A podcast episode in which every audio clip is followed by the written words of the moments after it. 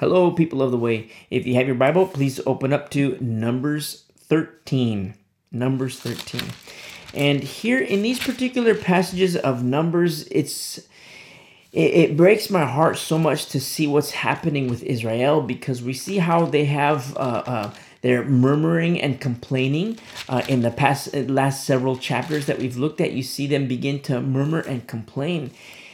And the Lord is teaching them, the Lord is disciplining them, the Lord is chastising them. Always remember that the Lord disciplines those whom He loves. And remember this too when you are under the chastisement of the Lord.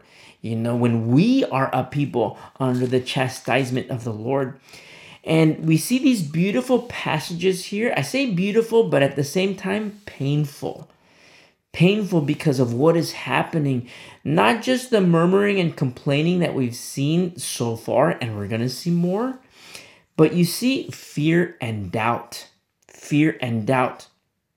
As you know, I don't want to get ahead of myself too much, but we're going to look at some verses in the next two chapters really quick. You see in chapter 13, verse 2, God's promise where he says, I am giving to the children, uh, the land, it says the land of Canaan, which I am giving to the children of Israel. That's God's promise to say, the land of, of Canaan, it's for you. It's for you to Israel. And here you have the report of man is in verse 27, chapter 13, verse 27 and 28. The report of man is this. Then they told him and said, We went to the land where you sent us. It truly flows with milk and honey, and this is its fruit. Nevertheless, the people who dwell in the land are strong.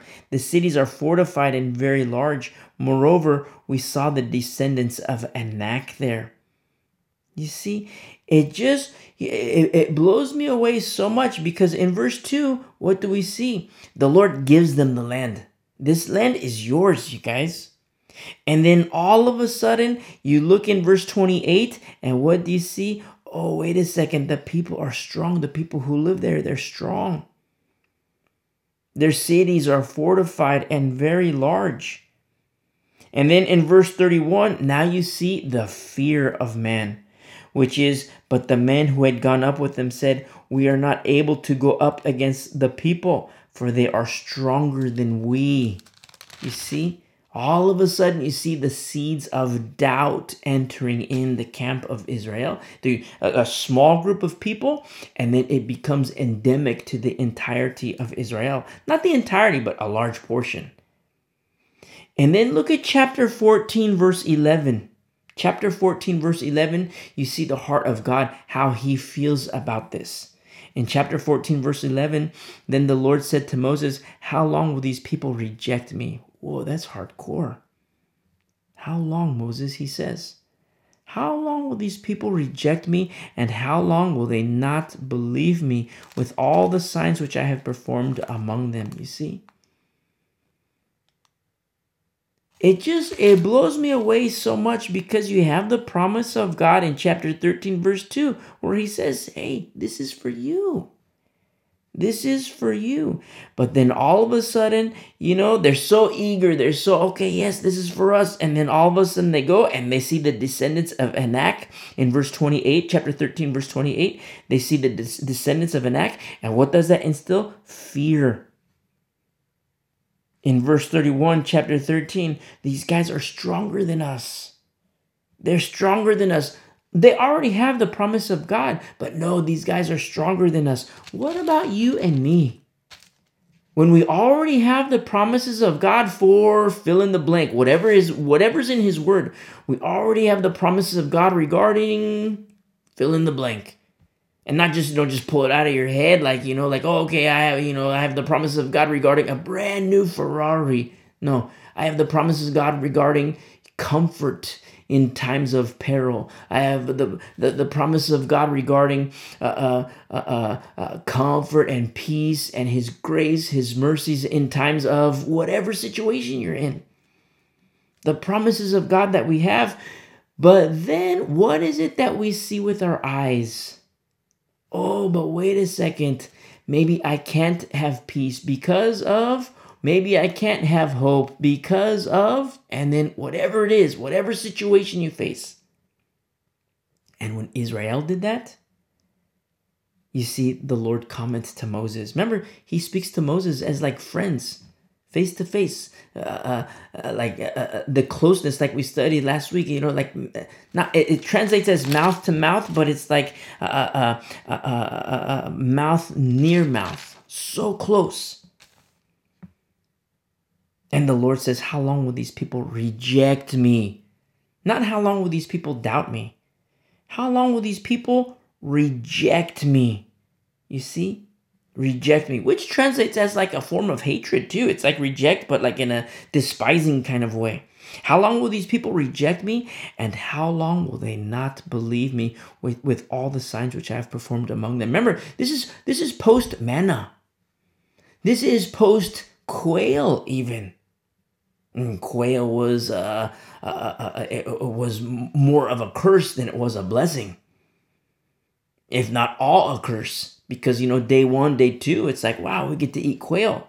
But then week one, week two, whoa, that's not. It's like the people were starting to get sick of it. And it's not just where the Lord says in chapter 14, verse 11, How long will these people reject me? How long will they not believe me? But then we look at chapter 14, verse 29, God's verdict and his judgment.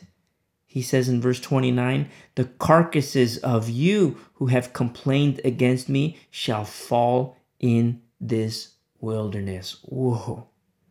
Whoa. We're only in chapter 13 today, but I wanted to look at these, you know, a little bit, you know, fast forward in chapter 13 and then fast forward even in our study next week in chapter 14 to kind of explain to you what's happening here in these passages. Because you see the fear and the doubt of Israel. What about the fear and doubt inside of you and inside of me? You see? What about our own levels of fear, our own levels of doubt? I say levels of doubt, but what about our own fear period, our own doubt period? What does the Lord think about it? What does the Lord, you know what I, I love about our relationship with the Lord? We can go to Him freely. Freely. You remember the veil was torn from top to bottom. We have intimacy with the Lord, with Jesus Christ, the Son of the Most High. And He meets us in our place. And we meet Him. And our intimacy is so close to Him where He says, Abide in me and I in you. That's how close our intimacy is with the Lord. I say that's how it is with the Lord, but that, that's how close it can be. If you don't have intimacy with the Lord, change your way. Get intimacy with the Lord. Have intimacy with the Lord and abide in Him. And fall more and more and more in love with Him every single day, falling deeper and deeper and deeper and deeper in love with the Lord. And He will help you with your fear the same way He helped me with my fears. He will help you with your doubt the same way He helped me with my doubts. I don't tell you these things from, you know, like, okay, you guys live your life like this. I tell you these things experientially. And then at the same time, we see these fears and doubts in the camp of Israel. How did this get here? That's what we're going to look at the next couple weeks. You know, Lord willing, chapter 13 and 14. But, you know, it, it, it's, it, we're going to see how is it that these things happened? What were the steps that, that led to this point? Because remember, it, remember, Israel has already learned some very valuable lessons, very poignant lessons, and very hard hitting and sobering lessons. And in some cases, people died already because of choices they made, because of their own doubts. People have died already. And yet they still have not learned. Now, not to get on a on a, a, high horse and be like, wow, you know, what's wrong with Israel? How dare you? How dare you? How dare you? But remember, Israel as a personification of you, you as a personification of Israel when you see the ups and downs of Israel. You see? What about, you know, your ups and downs in your life? Sometimes people get into uh, uh, uh, like borderline replacement theology by saying, "Wow, look, Israel, how dare you? How dare you? How dare you? Oh, we're the church. We're we're better than you." But Paul says, "No, these things written of old are written for us." He says that to a new new covenant people. So now let's start in chapter 13 verse 1. When we think about fear and doubt, you know, don't think like, "Oh, fear and doubt, no big deal." No, it's a huge deal. Because we lean on the word of God. We lean on the promises of the Lord. And we walk by faith. We don't walk by sight, we walk by faith. This is no small thing, it's a huge deal. And when we ended our study last week in chapter 12, verse 16, says, Afterward the people moved from Hazeroth and camped in the wilderness of Paran. Now, this area of Paran, it's now if we're gonna see here when when um, you know when you're gonna see like the merging of historical places that we've already studied in Genesis, such as Canaan. Chapter 13, verse 2 says Canaan, but that's remember the Canaanites were descendants of Ham. Remember Ham, the son of disobedience, who saw his father's nakedness? That's the Canaanites. But then this area, Paran, it is, you know, uh, this where, uh, uh, if you recall in our study in Genesis chapter 21, it's where you see uh, God's promise to Ishmael. God's promise to uh, uh, Abraham, but promises towards Ishmael. So these areas aren't aren't new places per se it's new to these particular people because it's like you know it's in it's in their lineage of history so to speak but then at the same time they're these are uh, recurring locations. And you see in these lands the canaanites the, the, the where ishmael was in the wilderness even god became forgotten in them because I mean, even God became forgotten in Israel when when they when they were in Egyptian captivity. That was kind of like our our uh, uh, introduction into the book of Exodus, if you recall. It's a big problem when the Lord is forgotten. It's a huge problem. Look at you know the Western culture today. Look at the world today. I say Western culture. I teach out of the United States, but United States today, we've forgotten the Lord. I have very, very strong convictions that we've already entered into judgment. Already entered into judgment, and now the hardcore focal point is on the remnant. The remnant. That's my own personal convictions. Is that we've already bridged that gap between, you know, uh, um, you know, of course, where sin abounds, grace abounds much more. But don't forget, there is a period of time where a people, a land, even individually, a group of people, a nation can enter into God's judgment. And I have very strong convictions on, you know, like, are are we in that time period where we have bridged that gap of entering into God's judgment? And me personally, yeah, I mean, more will be revealed in time, but wow, the days are so dark. Spiritually speaking, spiritually speaking, the days are so dark. Sin, it's it's like a new level of evil. It's it's it's where good is evil and evil is good. And Isaiah 5 tells us about that. Woe to that general, woe to those people who call evil good and good evil. It's not good. And you see the the rise of all things evil and it's like whoa what is happening here? But when you see that in the bible there's always a remnant. Always. Safety for a very special people. You know people who fear the lord and love the lord and prophetically speaking you know i, I read the bible I, I see what's going on in the world and it's like whoa you know are we at that stage of like entering into judgment? Remember, judgment comes first in the house of God. Judgment comes first in the house of God. That's what's written in the Bible.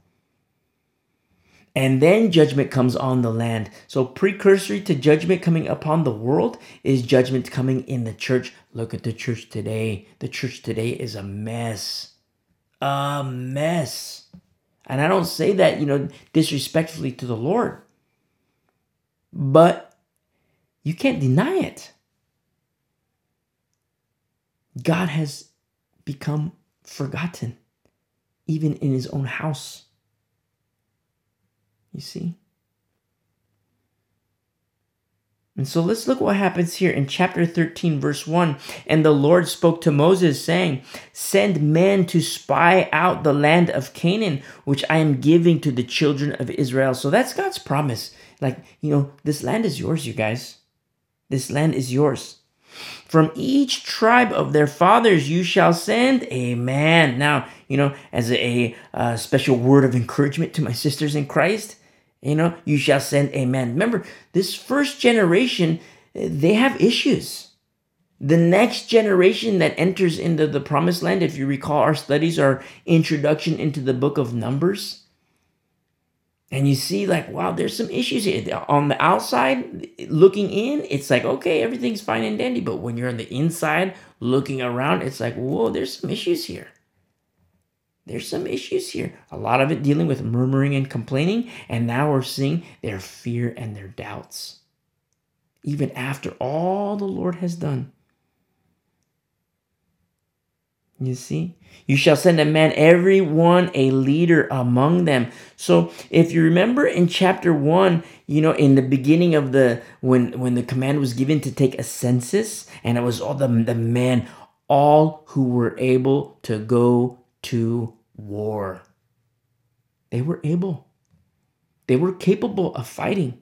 Men, young men, old men, but still men able to go to war.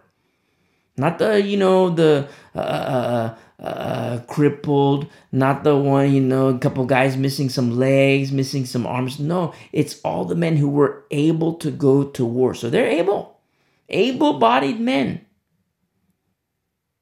Except something happens inside inside of them that instills fear. You know, and I have to say, I, I have seen really, really humongous behemoths of man before. Except they're scaredy cats. Really, really big gigantor men. Strong, everything.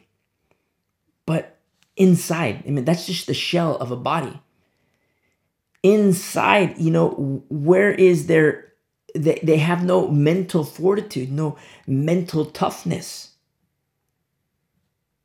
we look at physical, we look at the outside and we're like, wow, look, that guy's so tough. Wow, that guy's such so wow, you know, I'm not gonna fight that guy. But what about mental toughness? What about mental toughness? And I speak about guys, but you know, I remember one time I was watching this report, this news report several several years ago.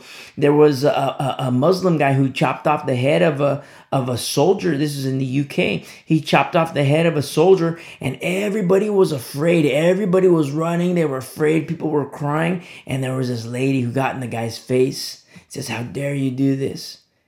And I was watching the news report and I was like, oh my goodness, that lady, her bravery is like, wow, that her bravery was just, bravery was off the charts.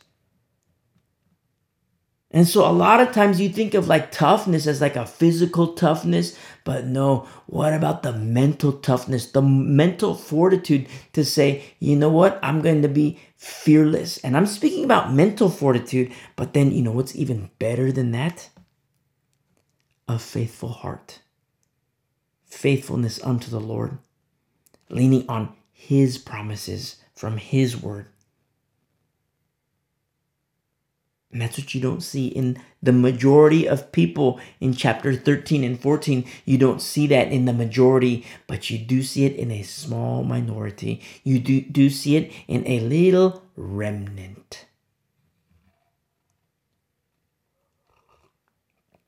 In verse 3, so Moses sent them from the wilderness of Paran according to all according to the command of the Lord all of them men who were heads of the children of Israel. So you know you can read this and be like wait a second you know because we read some verses ahead in chapter 13 and even in chapter 14 you read this you're like wait a second is God setting them up is God setting them up for a fall, man? Like here, he's telling them to do this, but then all of a sudden he You know, he he condemns them. Is it a big setup? Number one, I'm not a Calvinist. Okay, I'm not a Calvinist. I'm not re- uh, Reformed theology. I'm not into that. I call it, they say Reformed theology, but I call it Reformed theory because it's just a theory. I'm not a Calvinist. You know, the people have their choice to make. Israel has their choice to make the same way you have your choice to make. So it's like, wait a second, did God set them up? No, not at all. You see, their faith is being tested. The same way our faith is tested today. Turn with me really quick to James chapter 1. James chapter 1.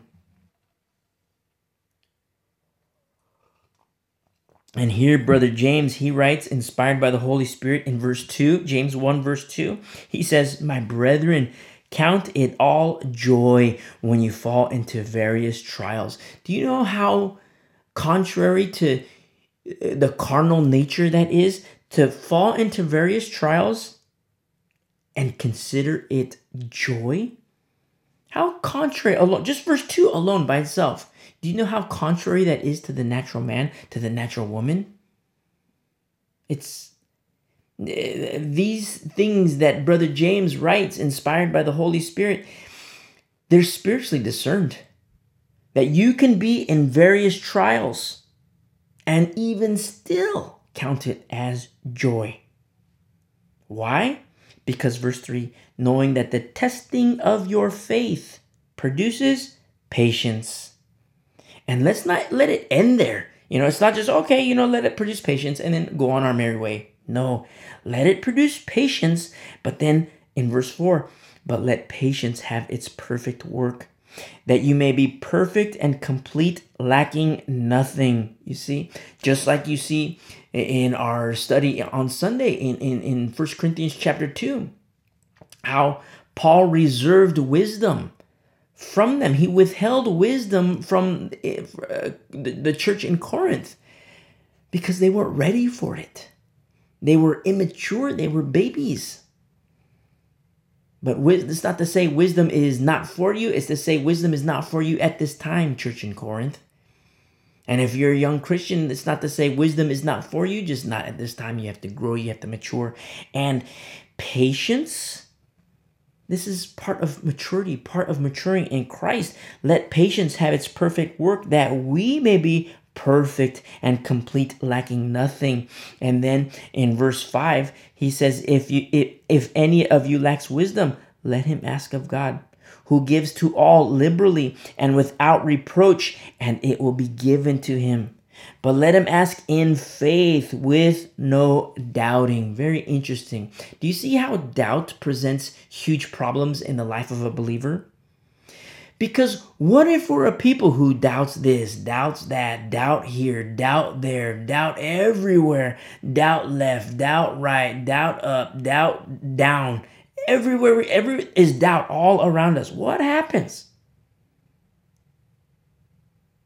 When he says here in verse 6, but let him ask, ask in faith with no doubting.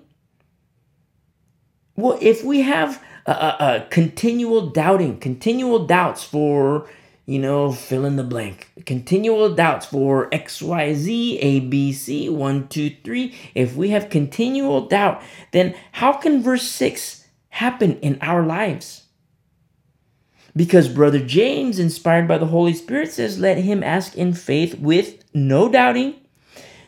For he who doubts is like a wave of the sea driven and tossed by the wind. Whoa! Do you see the danger of doubt? Can you see the danger of doubt, my brother? Can you see the danger of doubt, my sister? Don't doubt. Easier said than done, right? Well, that's why we let patience have its perfect work. Because you might doubt once, you might doubt twice, you might doubt over situation one, situation two, situation A, situation B, situation whatever. And in the aftermath of that doubt, when you allow patience to have its perfect work, you learn. And a lot of times you learn from your mistakes. If you're like me, you learn from your mistakes. And then you wonder, you reflect back and you're like, wow, Lord, how could I have doubted? Lord, forgive me for my doubt. Lord, I repent for my doubt. And then you're going to come across a similar situation a situation where doubt is going to be maybe the first thought that comes in your mind. But then you're going to reflect back and you're going to make a decision that honors the Lord. And what is the decision? To ask the Lord in faith with no doubting because you've tried it before. You've tried the doubt route before and it failed you. And maybe you were chastised of the Lord. Because remember, he disciplines those whom he loves. Because he who doubts is like a wave of the sea driven and tossed by the wind. For let not that man suppose that he will receive anything from the Lord. You know how hardcore that is? In verse 7, that's what happens when you doubt. That's what happens when I doubt, when we doubt. I don't want to be a wave of the sea driven and tossed by the wind. I don't want to I don't want to be in a situation where the Bible, the holy word of God says that I will receive nothing because of my doubt. And I don't want that for you. I don't want that for any of us. Because we are a peculiar people of the way, a people who walks by faith and not by sight. If you walk by sight, cut it out, okay? Stop walking by sight. I mean, I say cut it out, but I say that lovingly. If I were with you face to face, I'd probably embrace you too and tell you to your ear, hey, you walk by sight, and you know, you say in my ear, yes. I say, okay, cut it out. Cut it out. Don't do that anymore. Because the Holy Spirit inspired Brother James to write these words. Do you know how dangerous doubt is for a Christian? For you and for me? When Brother James here says, Let not that man suppose that he will receive anything from the Lord, he is a double minded man, unstable in all his ways. You know what double minded here? It's like it's, it's spiritual bipolar. Have you ever talked with somebody who's bipolar? It's, it, I mean, it's insane. I mean, you know, no pun intended, but it's crazy because I mean they're happy one minute and then like five minutes later they're mad at you and you're like, what did I do? And like they answer, but then it's like, what? What's happening here? There's a spiritual element to the mental mental uh, uh, diseases. You know what mankind calls mental diseases. There's a spiritual element there. You can't deny that.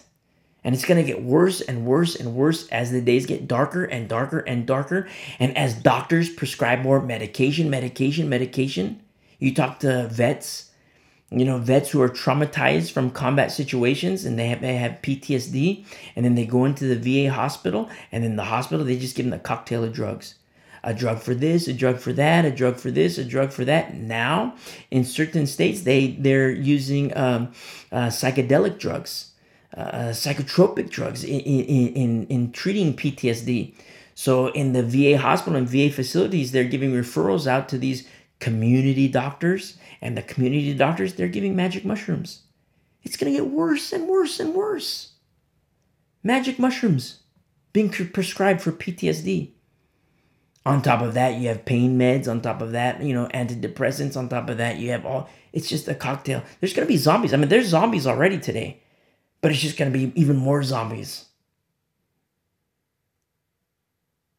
That's what the Bible says here in verse 8. He is double, spiritually speaking, he is double minded and unstable in all his ways.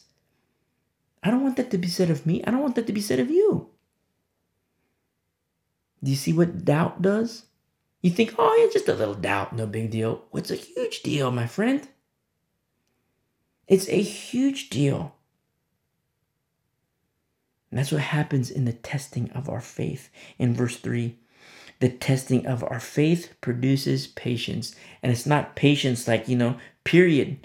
I mean, you know, there's a period, but I mean, like, you know, for us, you know, we continue. Let patience have its perfect work. What is its perfect work? Well, the Lord wants to deal with my doubt. He wants to deal with your doubt. And He wants to deal with your fears. It's how we begin to fear the Lord and not fear the situations around us, but we fear the Lord and the Lord alone. Let's go back to our study in Numbers because you see this exemplified in the people of Israel when they have fear. So look at verse 4. So you know, there's the the the Lord's the Lord gives them the command. Uh, the gives Moses the command. You know, hey, the, the land of Canaan, it's yours. And so Moses, in obedience, he calls these guys, and then they he, they're their recon mission. You know, they, they to go out and you know send out every man in accordance with what the Lord told them to do. In verse 4, now these were the names of the these were the, the now these were their names from the tribe of Reuben, Shammua the son of Zaccur. From the tribe of Simeon, Shaphat, the son of Hori. From the tribe of Judah, Caleb, the son of Jephunneh. From the tribe of Issachar, Igal, the son of Joseph. From the tribe of Ephraim, Hoshea, the son of Nun. Now, Hoshea, that's Joshua. Joshua. So, very interesting. You have Caleb and Joshua. You know, when the Lord told in chapter 14, when the Lord says in, in verse 29, chapter 14, verse 29, the Lord says, The carcasses of you who have complained against me shall fall in this wilderness. But in, in verse 30, he says, Except for Caleb, the son of Jephunneh, and Joshua, the son of Nun. So Jacob, uh, uh, Joshua, and Caleb, they, they were the only ones. Everybody else, no, they died in the wilderness.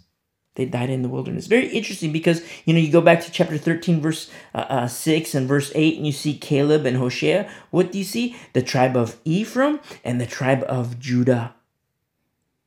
Uh, when you re- we're gonna get study more, not it's gonna be a long ways out, but to grease the skids for you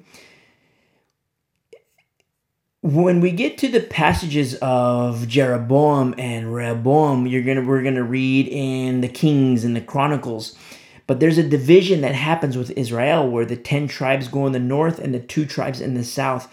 That division, it's you know, it's based on a lot of it has its politics. It has some of some of it taxation even, but uh, um, you're going to see this division in the camp of Israel, how the 10 tribes go to the north, the two tribes in the south. And the 10 tribes in the north is referred to as Ephraim, and the two tribes in the south is referred to as uh, Judah. So you have the two tribes in the south, Judah, and then you have the 10 tribes in the north, which is Ephraim or Israel. So you have those that dichotomy there, of that that faction, that breakup and the, the division between the two. Or between the one, but there's the division where they become two the 10 tribes in the north, Ephraim or Israel, they go into Assyrian captivity. And then several years later, the uh, uh, Judah, the two tribes in the south, they go into Babylonian captivity. And in those two factions, the Lord sends prophets to them. And what do the prophets say? Repent, repent, repent, repent, repent, repent, repent, repent. Return to me, return to me, come back to me, deny your ways. That's what the Lord says. He chooses a remnant, a very special, peculiar people. I say peculiar, not like, you know, strange, like, you know, they're just weird. I mean, strange, like, you know, when everybody goes into crazy town, there's a peculiar people who holds on to the Lord. You see? What about the last days? When everybody goes off into crazy town. I'm talking about the church. When the church goes off into crazy town, what about you? Don't go off into crazy town.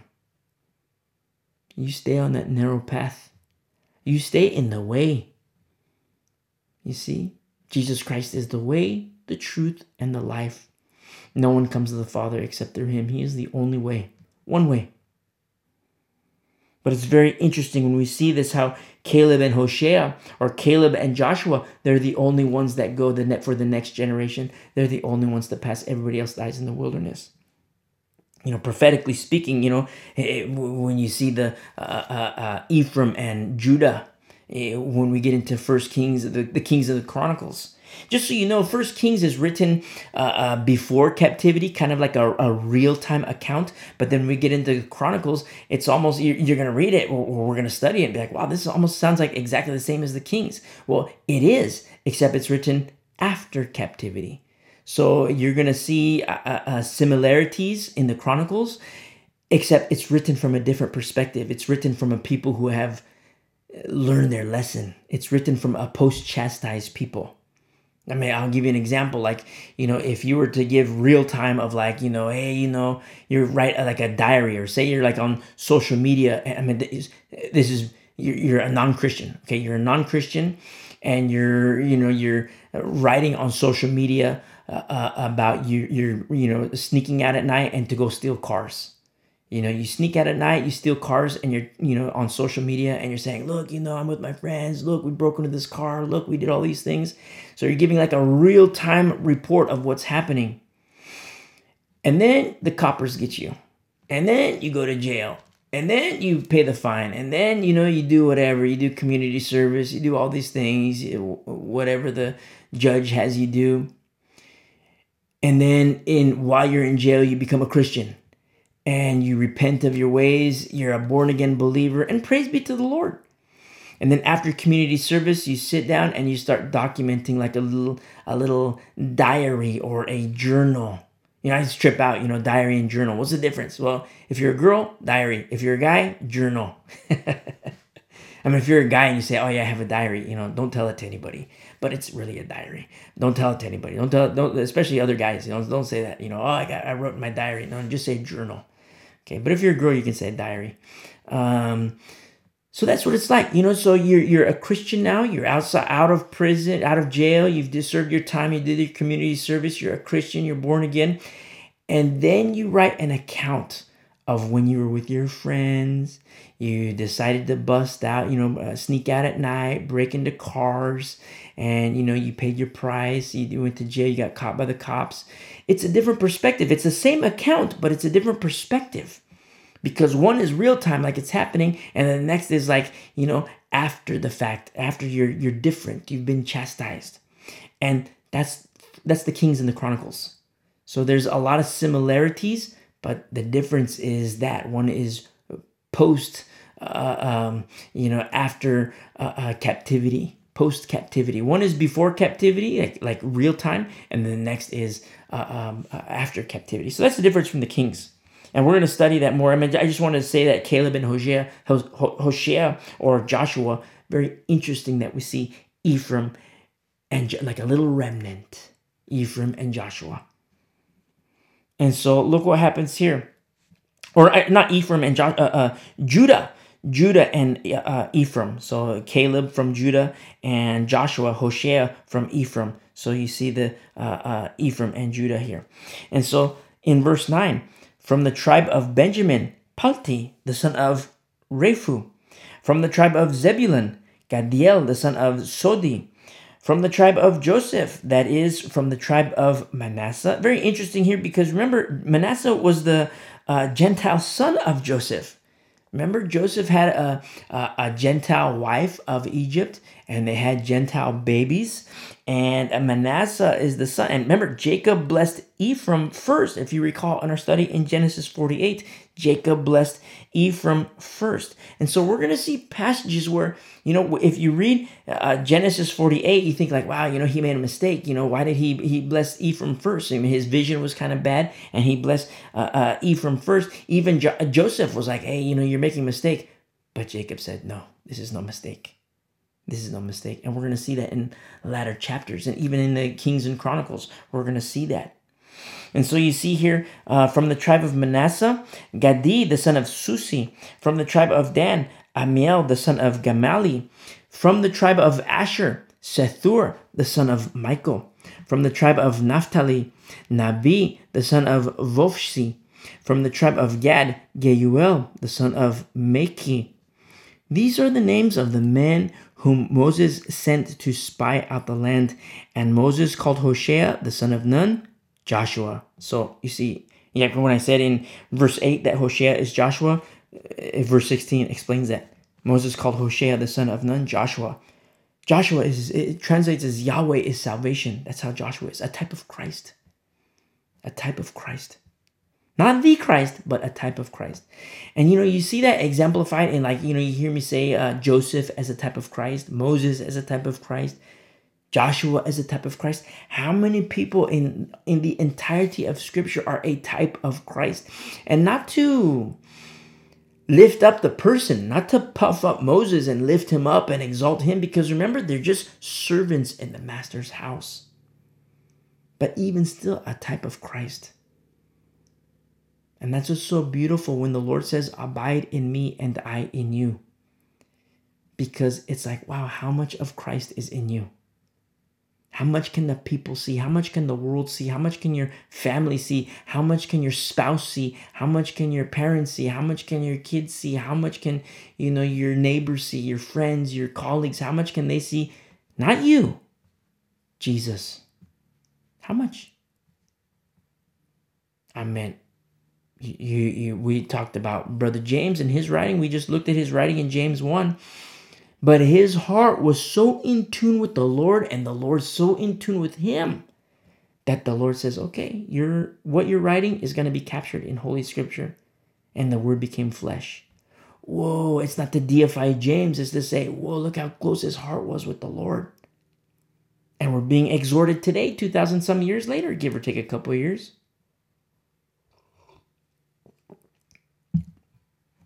And so in verse 17, then Moses sent them to spy out the land of Canaan and said to them, so now he gives the mission. This is the, the, the recon mission.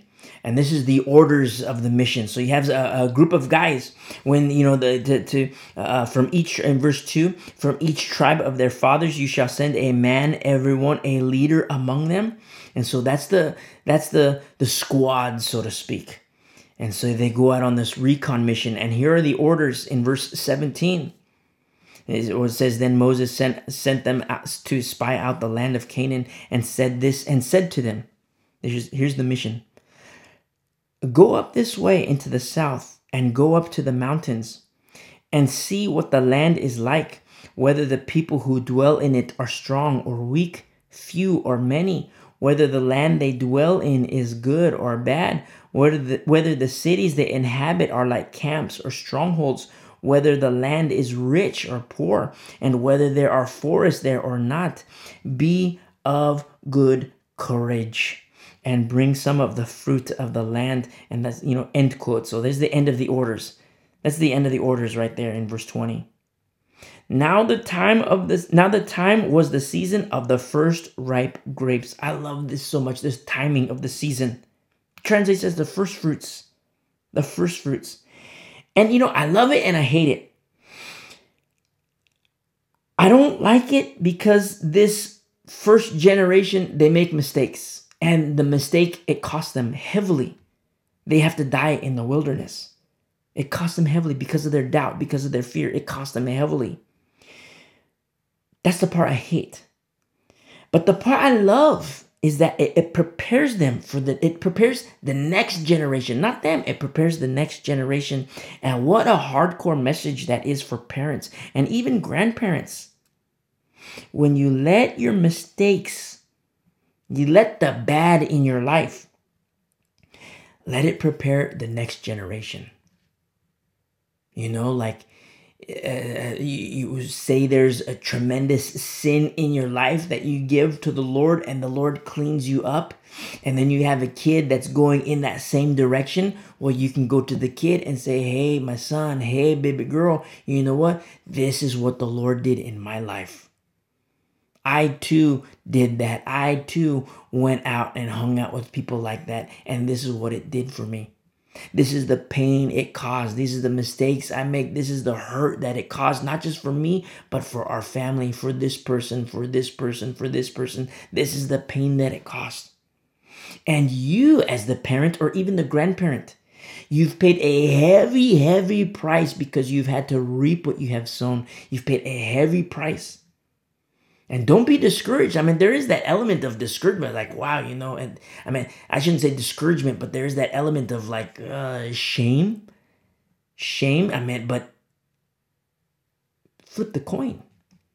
There is a beauty to that.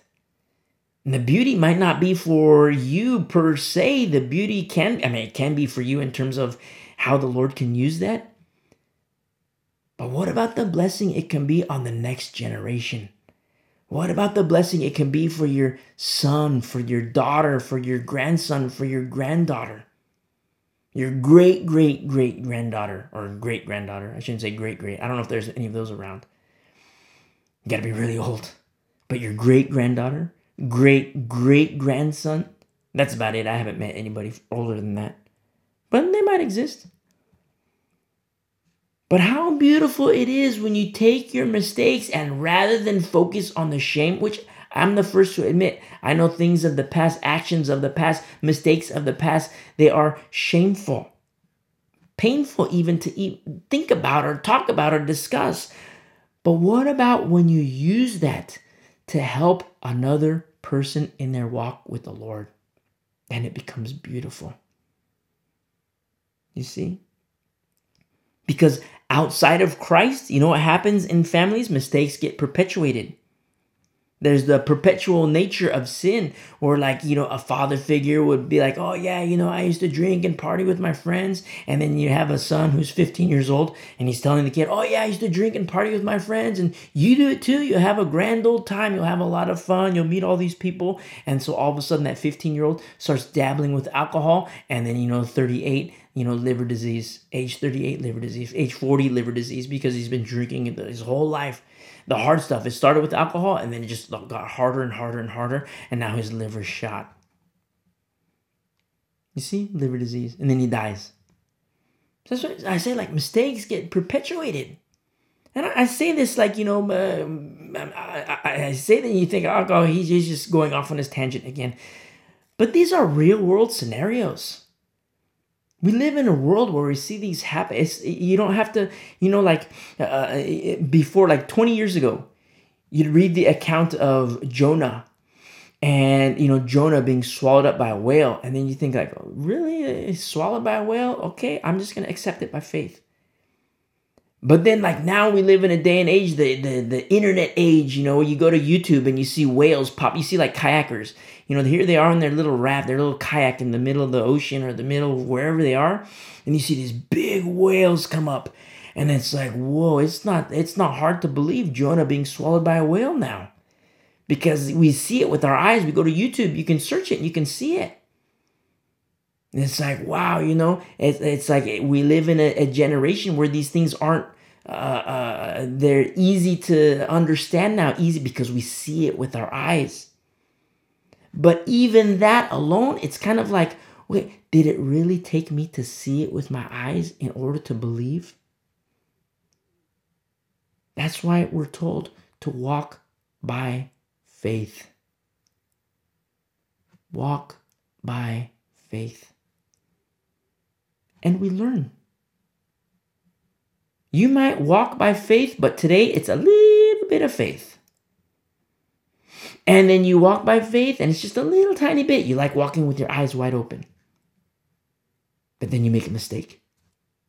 And then you learn from your mistake. You repent, and you learn from your mistake. You allow patience to have its perfect work, and then you walk by greater faith. Maybe you have your eyes squinted open because you want to walk by faith, but you just just to make sure, and then you make another mistake. And you learn from your mistakes to the point where now your walk, your eyes are just completely shut. Got a blindfold on now because you learn to walk by faith. And that's the beauty of our walk with the Lord. He teaches us. Sometimes we can be impatient because it's like, wow, I want I want to do all these things for you, Lord, and I want to do it right now or I want to, you know, do whatever it is. I want to, you know, I want to glorify you, Lord, with my life, and I want to do it right here, right now. What if the Lord says, you know what? I'm down. I, I want to do it with you too, except you're not ready. See, we have to be trained up. That's why Paul says to the his pastoral epistles, don't choose a novice. He tells them, he warns them, don't use a novice. Because novices aren't ready for spiritual combat. And so look what happens here. So, you know, the end of the orders are given in verse 20. And at the end of verse 20, now the time was the season of the first ripe grapes. And then you hear me talk about how, you know, like for parents and grandparents, let your mistakes be, uh, turn it into beauty for your kids and grandkids. Don't perpetuate the bad habits. Don't perpetuate the sin. Don't perpetuate the carnal lifestyle. Don't perpetuate the hypocrisy in the life of your kids and grandkids. The bad stuff, let it die with you. Let it die inside of you. And let your kids have a fresh start by teaching them and pouring into them. Let your grandkids have a fresh start by teaching them and pouring into them. You see the ministry of parents and grandparents. In verse 21, so they went up, so the, the orders were given. And so now you have in verse 21, so they went up and spied out the land. So they're in obedience now. From the wilderness of Zin as far as Rehob, near the entrance of Hamath. So now they're they're actually like on their recon mission. This small group of guys, you know, this small crew. They're on their recon mission. This little squad, and what are they doing? They're gathering intel near the entrance of Hamath. They are in verse twenty-two, and they went up through the south and came to Hebron, Ahim, uh, uh, Ahiman, Sheshai and Talmai, the descendants of Anak were there. You see, so they're they're on their recon mission, and this is what, the, what this is what they're able to see. They see like, wow, you know, this is what they discover. The descendants of Anak were there. Now, why is that a big deal? The descendants of Anak. We're gonna study that in a little bit.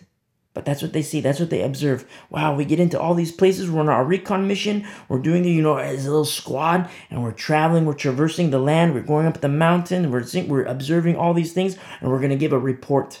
And in our report, okay, we're doing all these things in obedience, and then all of a sudden, boom, we see the descendants of Anak. Whoa, what does that mean? We're gonna find out. Now, Hebron was built seven years before Zoan in Egypt. Very interesting because these lands, they're lands that Abraham and Sarah, they traveled through. These lands. I mean, some of the, I say these names and you might be like, wow, I read about that in Genesis. Well, if you recall in our study in Genesis, you see that Abraham and Sarah, they traveled through these lands. In verse 23, then they came to the valley of Eshcol, and there cut down a branch with one cluster of grapes they carried it between two of them on a pole. They also brought some of the pomegranates and figs.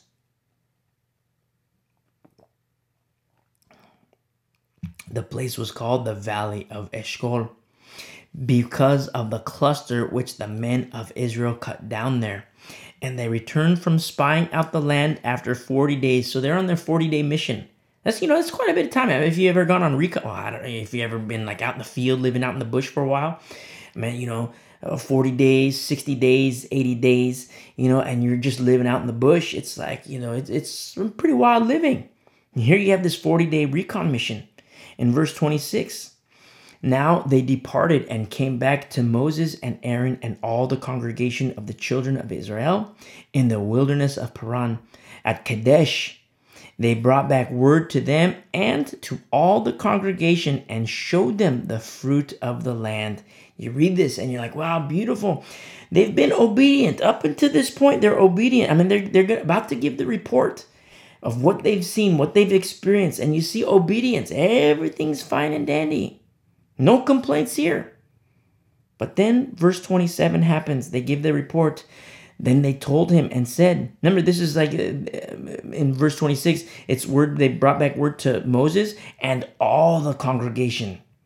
And so they told him and said in verse 27, We went to the land where you sent us. It truly flows with milk and honey, and this is the fruit. Remember, they they they they uh, they had the uh, uh, uh, in verse twenty three. They had the grapes and they had the pomegranates and the figs, and they say, "Here, look, here's the fruit." Just as the Lord, you know, the Lord told them, "I'm bringing you to a place of land and the land of milk and honey." And how beautiful that is. You know, when you have the promises of the Lord in the Bible, I mean, we do have them. But our carnal nature likes the good stuff. I mean, how, how could we not want the good stuff? I mean, it, it, it's beautiful. I mean, you read the good passages and it's like, wow, this is beautiful. I like this. I want this for my life. But not all the passages are that pleasing to the flesh. I mean, the chastisement of the Lord. My flesh doesn't like that, but my spirit loves it. You see, I mean, people say, oh, like, oh, I like the promise of the Lord and how the Lord has good things for us. Yes, so do I. Oh, but I don't like how the Lord chastises us. Well, my flesh doesn't like it, but my spirit loves it. Because we're being trained. You see, nobody counts it joyful for the mo- joyful for the moment, but it is joyful because of what it produces. That's from Hebrews 12. You see? In verse 28, nevertheless, the people who dwell in the land are strong, the cities are fortified and very large. Moreover, we saw, notice the, the sight versus faith. We saw with our eyes the descendants of Anak there. So, milk and honey, verse 27, milk and honey, easy to accept because it's the good stuff. But once we saw the descendants of Anak, you know, opposition is not easy. I like the milk and honey, but Anak, and no like it. I don't like it. Uh, milk and honey, yes. Anak, no. Do you see what's happening here? Look at your own life in juxtaposition what's happening with Israel here. We do the exact same thing. We do the exact same thing. Lord, I like this. I love this passage. I love this verse. I love this book. And then we turn the page. Oh, no, Lord, I don't this one I don't like. I don't like this, Lord. I've done that myself. Granted, it was a while ago, you know, a little bit. I was a little younger in my spiritual age. But today, I read those same passages, even passages that are painful, and I love it. Why? Because the Lord is changing us. He's changing you, He's changing me. We are the ones who have to allow Him I say we have to, but you have a choice to make for yourself. We have to allow Him to make that change in our lives. You see people that don't do that. But then you also see the fruit of that. You see the fruit of their choices, the fruit of their decisions. You see it. You see it in their life. You see it in their family's life. You see it under their roof. You see it in their kids. You see it. Opposition is not easy, you know. Anak, whatever form that is, for you in your walk with the Lord. It's not easy. I'm not going to say it's a piece of cake, but it's not impossible in Christ. You see? Remember, for Israel, God just got done destroying Egypt not too long ago. I mean, if, if we're going to look like time wise on the timeline of things, not too long ago, God just got done destroying Egypt. Straight up like God on earth, Pharaoh, God on earth. No army stronger than Egypt. And God just got done destroying them and rescued Israel, the exodus from Egypt. And now they're afraid of Anak. I guess, you know, you could look at it from one perspective and be like, how come God destroyed Egypt, but God isn't going to destroy Anak? Look at the youth of Israel. Look at their youth in terms of their faith in the Lord. When when the Lord destroyed Egypt, what was what was the growth of Israel? What was their state of maturity with the Lord? They were babies. And now, after all the Lord has done, the Lord has this expectation of, okay, Israel, now it's your turn to fight. Now, do you understand as Christians why, especially in our study in Corinthians, in First Corinthians uh, 1 and 2, and you see why Paul is addressing this church of babies, the church in Corinth? You know, when he says, I wish I could speak to you like you guys were adults, but no, you, I have to teach you like you're on milk again because of arrested development. They weren't able to take in the deep spiritual things and they were spiritually uh, uh immature. They were spiritual babies and they couldn't take the deep spiritual things to equip them, to teach them about spiritual warfare. That happens later on in First Corinthians and it also happens in Second Corinthians as they mature as they grow, as they repent of the carnal nature. But Paul still has to deal with their carnality. The carnality has to be addressed. And then the church is able to, you know, he's able to write to them about spiritual warfare. You see? Very interesting because look at what the Lord had done to Egypt. And then now he has the expectation okay, you guys have to fight now. Because sometimes the Lord will go to battle for us. I mean, how many passages do we read about where the battle is not ours, it's His? How many passages do we read about where, you know, where the Lord tells a people, you go to sleep? The Lord tells a king, you go to sleep, I'll take care of this. How many? We read it. It's it's in scripture. It's encapsulated in scripture in various occasions. Multiple occasions, multiple situations to a very special people. But then at the same t- time, there are other passages of scripture where the Lord tells his people, okay, you go fight. You know, this, you know, I, I'm giving you this, but you have to fight. You see? spiritual warfare. I mean, for Israel, it was physical warfare. For the church, spiritual warfare. All the promises of God we have. But then at the same time, to understand that there are certain aspects in spiritual warfare where we there's the expectation that the Lord has for us to fight. That's why we have these letters where, you know, the Holy Spirit put it upon the hearts of these holy men to write to us, to equip us, to equip you for the work of the ministry. And in the work of the ministry, do you think you're not going to face opposition? We see it in the book of Acts, all the opposition. Now, it wasn't like a war opposition where, you know, the Christians go out and they start killing other people. No, it's just the opposite. The Christians got killed by other people. But it's spiritual warfare. You see? Look at, you know, when I was a young believer, like 20 years ago, I was, you know, lukewarm, one foot in the world, one foot in the church, 25 years ago. And I hated the account. I hated reading about Stephen. I hated reading about Stephen so much. But I was a youngster, I was a baby in Christ. I wanted him to fight. I wanted him to kill. I wanted him to do all these things. I wanted the other Christians to go out and kill, beat up the guys who were throwing stones. I wanted, you know, church, where are you guys? Why aren't you fighting? Why aren't you just kill them? But I was a baby.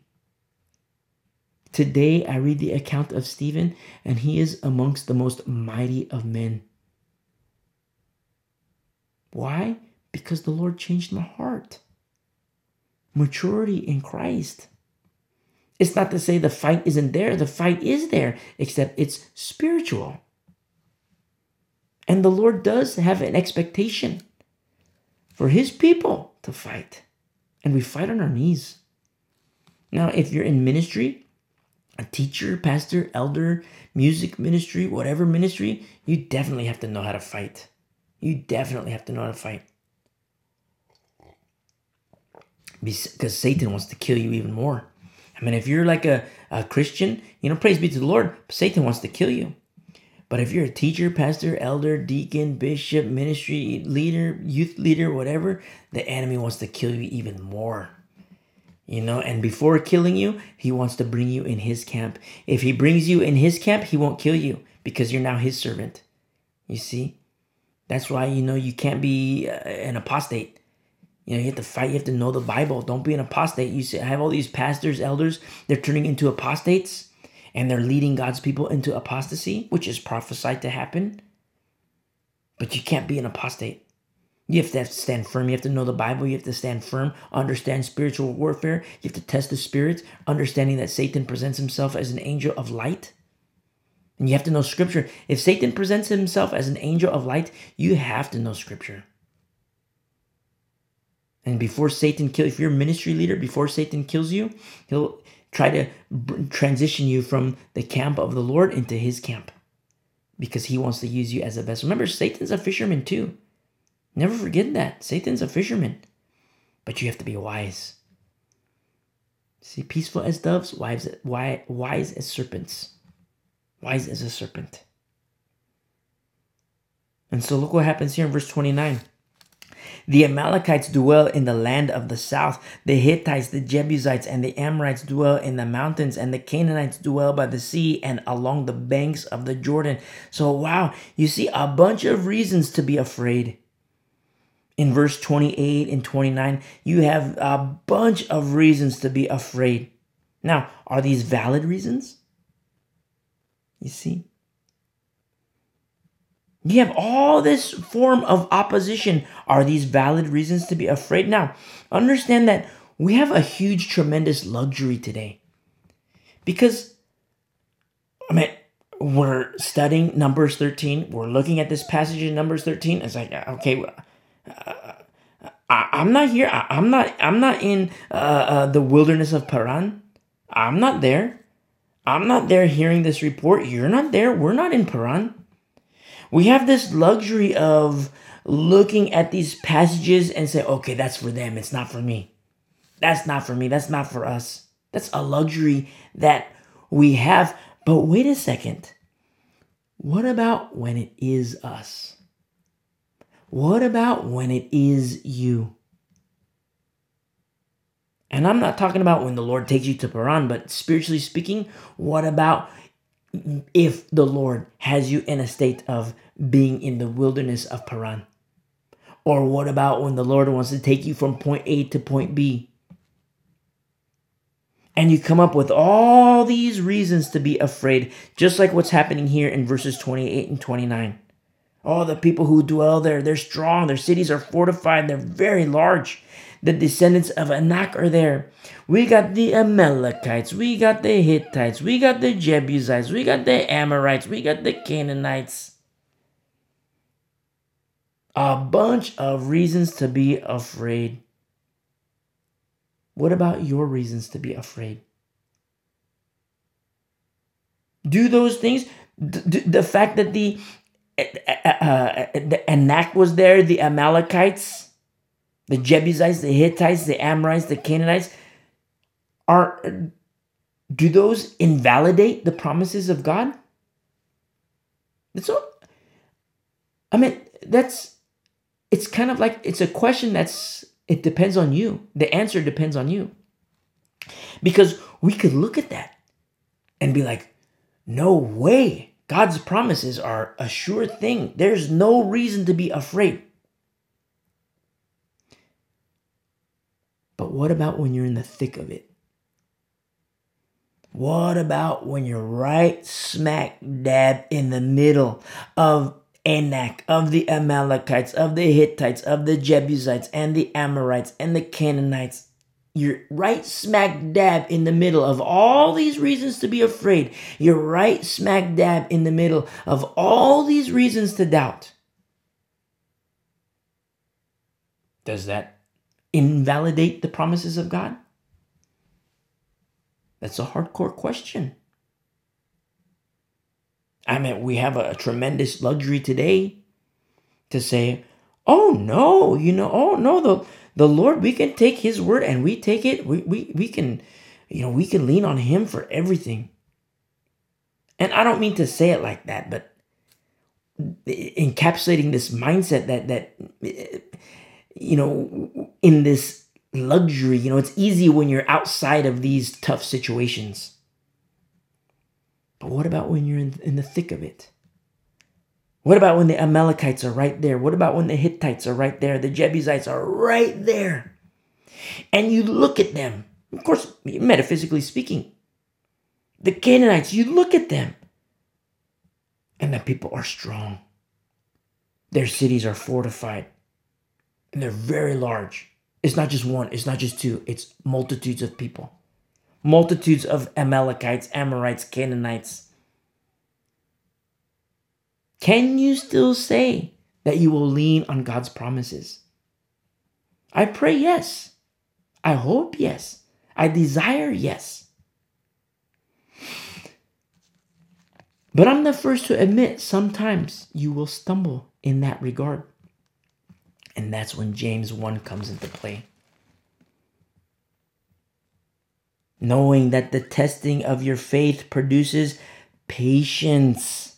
But let patience have its perfect work, that you may be perfect and complete, lacking nothing. You see? Doubt isn't good. Doubt is poison in the life of a Christian. Doubt and fear, it's poison in the life of a Christian. Inside of me, inside of you. Let us be a people that learns to kill this doubt and lean on the promises of the, of the Lord even more and more and more and more every day through trial and tribulation. That we can be a people that counts it all joy when we fall into various trials. You know what that means? How it, it's in James chapter 1 verse 2 when he says count it joy when you fall into various trials. You know, it's a military term and it to, to fall into it's a military term which means to be surrounded with you're surrounded by all kinds of various tribes. You're surrounded by Anak, the Amalekites, the Hittites, the Jebusites, the Amorites, the Canaanites, in whatever shape or form they're in, you're surrounded. There's this saying among certain circles, you know, that being surrounded is a good thing because you get to fight in every direction. You get to shoot in every direction. It's not a bad thing to be surrounded. You think, oh, it's the end of us, it's the end of us. Or, you know, break it down to just one. It's the end of me. It's the end of me. Look, I'm surrounded. You know what's so cool about being surrounded? You look up. You look up and rely on the Lord all these weapons formed against you. And you look up and remember the promises of the Lord that no weapon formed against you shall prosper. I'll repeat that.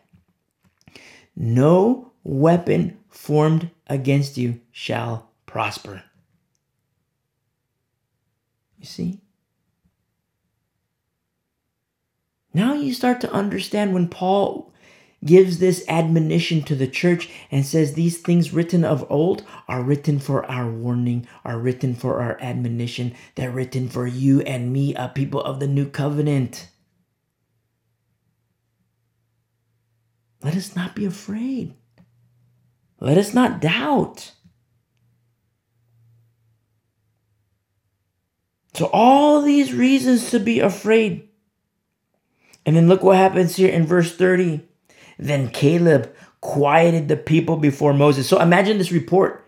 This report is being said, all the all the Amalekites, the Jebusites, and people are hearing it and they're like, oh, the Amalekites, oh my goodness. The Jebusites, oh, the Amorites, oh.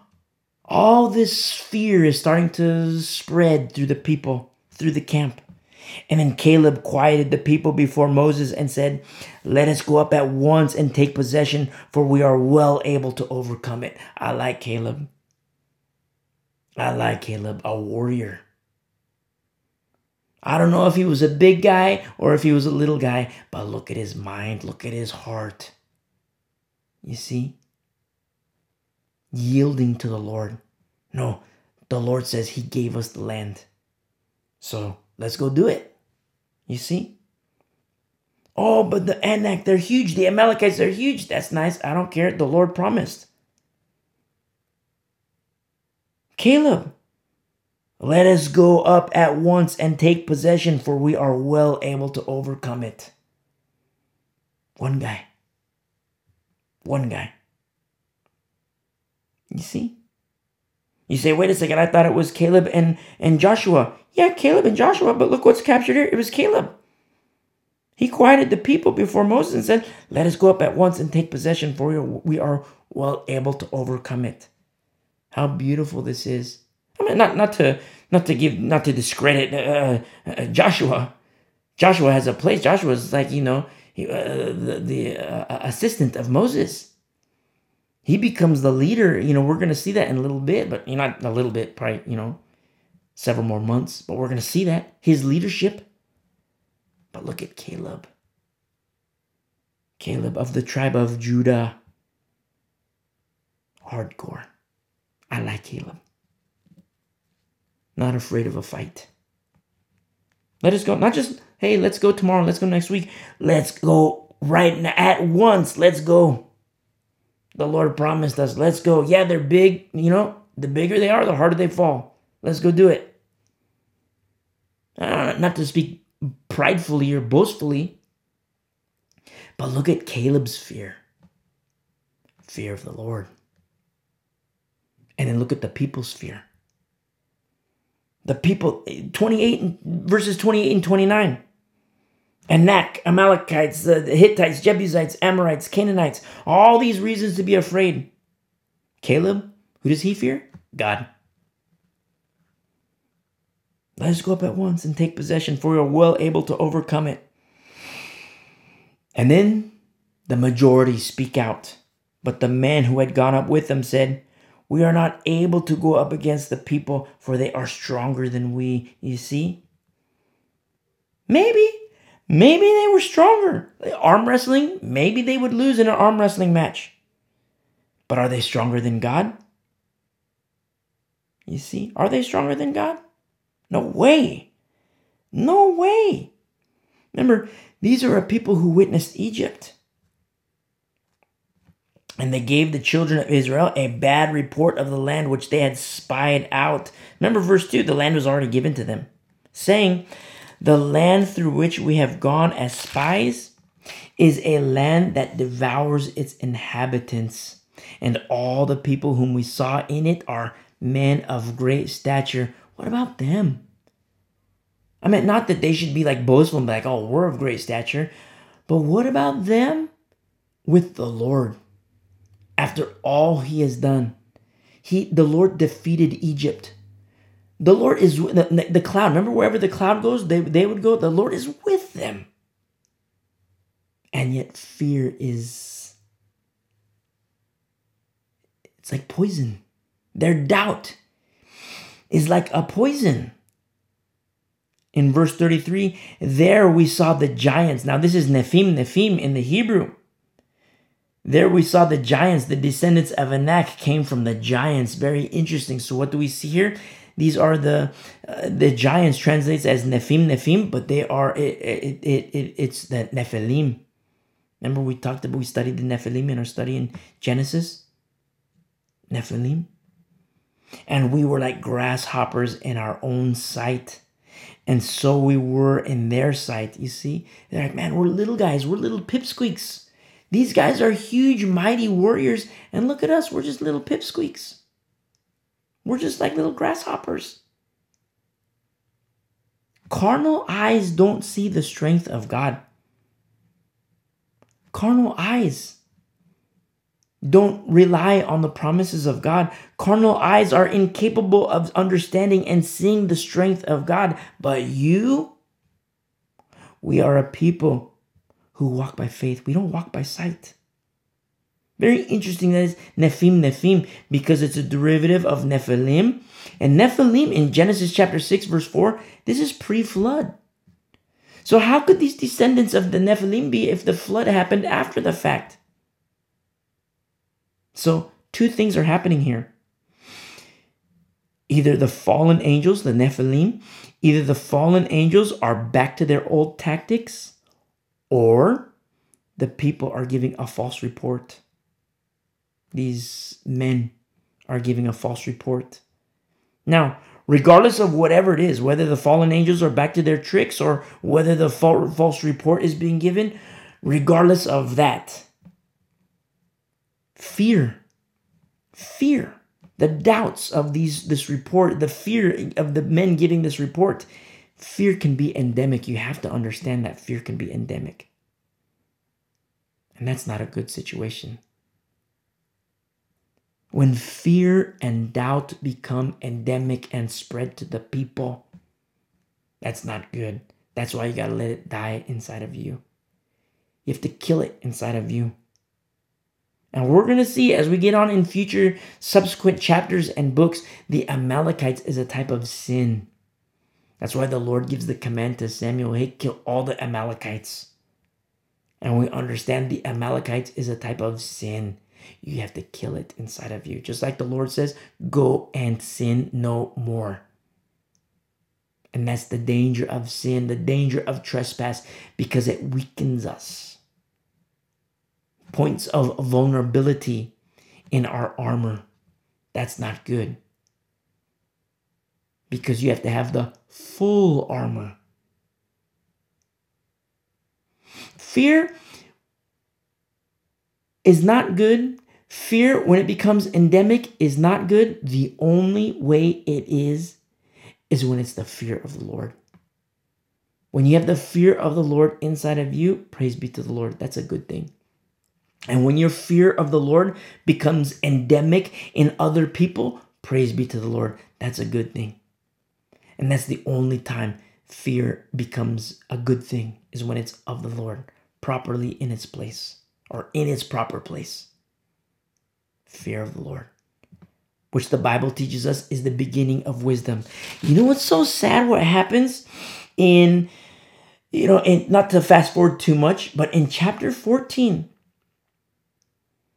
the people, they learn their lesson in chapter 14, verse 40, and they think they're okay. They say in chapter in, chapter 14, verse 40, they say, Here we are, and we will go up to the place which the Lord has promised, for we have sinned. Now you read it and you think, wow, okay, good. The, the people are acknowledging their sin. But it's too late. The Lord had already made his verdict when he said in uh, verse 29 The carcasses of you who have complained against me shall fall in the wilderness. And the people think, okay, we have sin. Let's acknowledge our sin. Now let's go up. Let's go up to the battle. In verse 41, and Moses said, Now, why do you transgress the command of the Lord? For this will not succeed. Do not go up, lest you be defeated by your enemies, for the Lord is not among you. You see? They're not ready for battle. They're going to attempt to fight without God. When I speak about fighting and battle and combat, it's not carnal. I mean, sometimes I make references, the carnal references and fleshly references, but understand the ultimate focal point is spiritually speaking in our walk with the Lord. Because I tell you what happens, there's so many babies in the church. And I, I don't say baby, I mean immature. They haven't moved on to perfection. They have not matriculated and gone from kindergarten to first grade, second, third, fourth, fifth, sixth, seventh, and on to perfection. They have not. The church today, and I teach from the United States, the Western culture, the church is on its way to apostasy, except for a remnant. But the church, by large, is on its way to apostasy, which identifies their spiritual immaturity. And it reminds me the large majority of Christians, the large majority inside the church, it reminds me of verse 40, where they're like, okay, let's go to battle. You know, here we will go up to the place the Lord has promised. Let's do it. Not understanding that the Lord is not with them. The Lord is not among you. You say, wait a second, how dare you say that? You say they're Christians, but now you say that the Lord is not with them. Don't forget that in this state of apostasy, it's also a state of a, uh, a derangement. It's also a state of, you know, uh, uh, when God gives a person over, number one, to a debased mind, but also strong delusion. It's a form of judgment. It's not a good thing at all. And it's so sad. It breaks my heart because it's like, wow, you're going to have a people go to war. Here in, in chapter 14, a people go to war except they're without the Lord. And it's not just here, we're going to see it in the in future books. Israel when they go to war except the glory of the Lord is not with them. And they lose. They lose fights, they lose battles. What about in your walk with the Lord? I mean, you hear me rail against sex, drugs, rock and roll, you know, uh, drugs, alcohol, being a tax cheat, doing all these things, things of the flesh. You hear me rail against these things, but it's not just for the sake of railing against them. But all these little things, it's like, wait a second, where is the glory of the Lord? Because you don't have to go out to battle. The battle, you know, the enemy's going to confront you. He will. But if you're ill equipped and not ready, you see, especially in terms of in spiritual warfare and in, in, in uh, you know how we're taught how in um, I'll turn there really quick.